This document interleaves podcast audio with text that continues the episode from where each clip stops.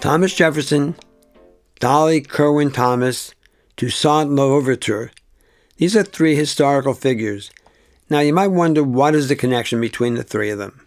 The connection of the three is that all three were slave owners. The difference is that Kirwan Thomas was a former slave in Montserrat around the late 1750s, mid 1840s, who actually bought her own her own freedom. It's called manumission to become the richest woman in the Caribbean. The incredible story of her life is in a wonderful book called Island Queen by Vanessa Riley. She owned slaves that she hired out as laborers into, into lodging houses and made money from that. When Britain ab- abolished slavery, she was actually compensated for her loss. Now, Francois, now Francis uh, Toussaint Louverture was born a slave himself in Saint Dominique, which became Haiti, and he became known as the liberator of Haiti. Which brings me back to Jefferson, who in recent times has become vilified as a slave owner, versus the versus the writer of the Declaration of Independence, a documented a document that evolved. We, I mean, we actually had a, a black president who evolved. He was he was a U.S. vice president, and he was the third U.S. president and a supporter of religious civil liberties. Now, was he an imperfect person? Yes, an often conflicted person, but a person of his times. Sort of like what we do when we talk about bloodletting, which is an unacceptable form of medical practice. There would no be no U.S. without him. Now, in no way am I condoning the horror of slavery, but let's get back to Dolly and Toussaint.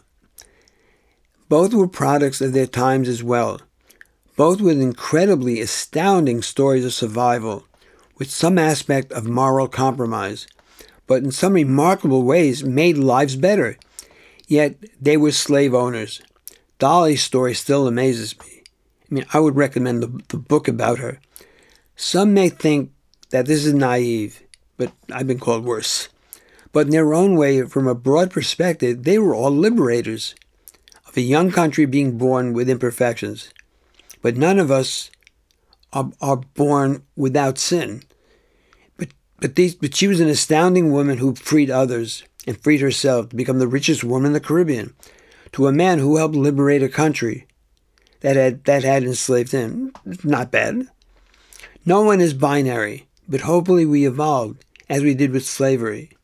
Unfortunately, we're still bat- battling over the rights of the descendants of those slaves who actually built the, the capital that was attacked by the slave owners. All I'm saying is that we can't build, we can't use too broad a brush. And if we think about these three people, Thomas Jefferson, Dolly Kirwan, and Thomas Toussaint Louverture, my, my French pronunciation is not great, we see three remarkable people who changed the world. Imperfect, absolutely. But three people who, who changed the world, and all three were slave owners. Something to think about.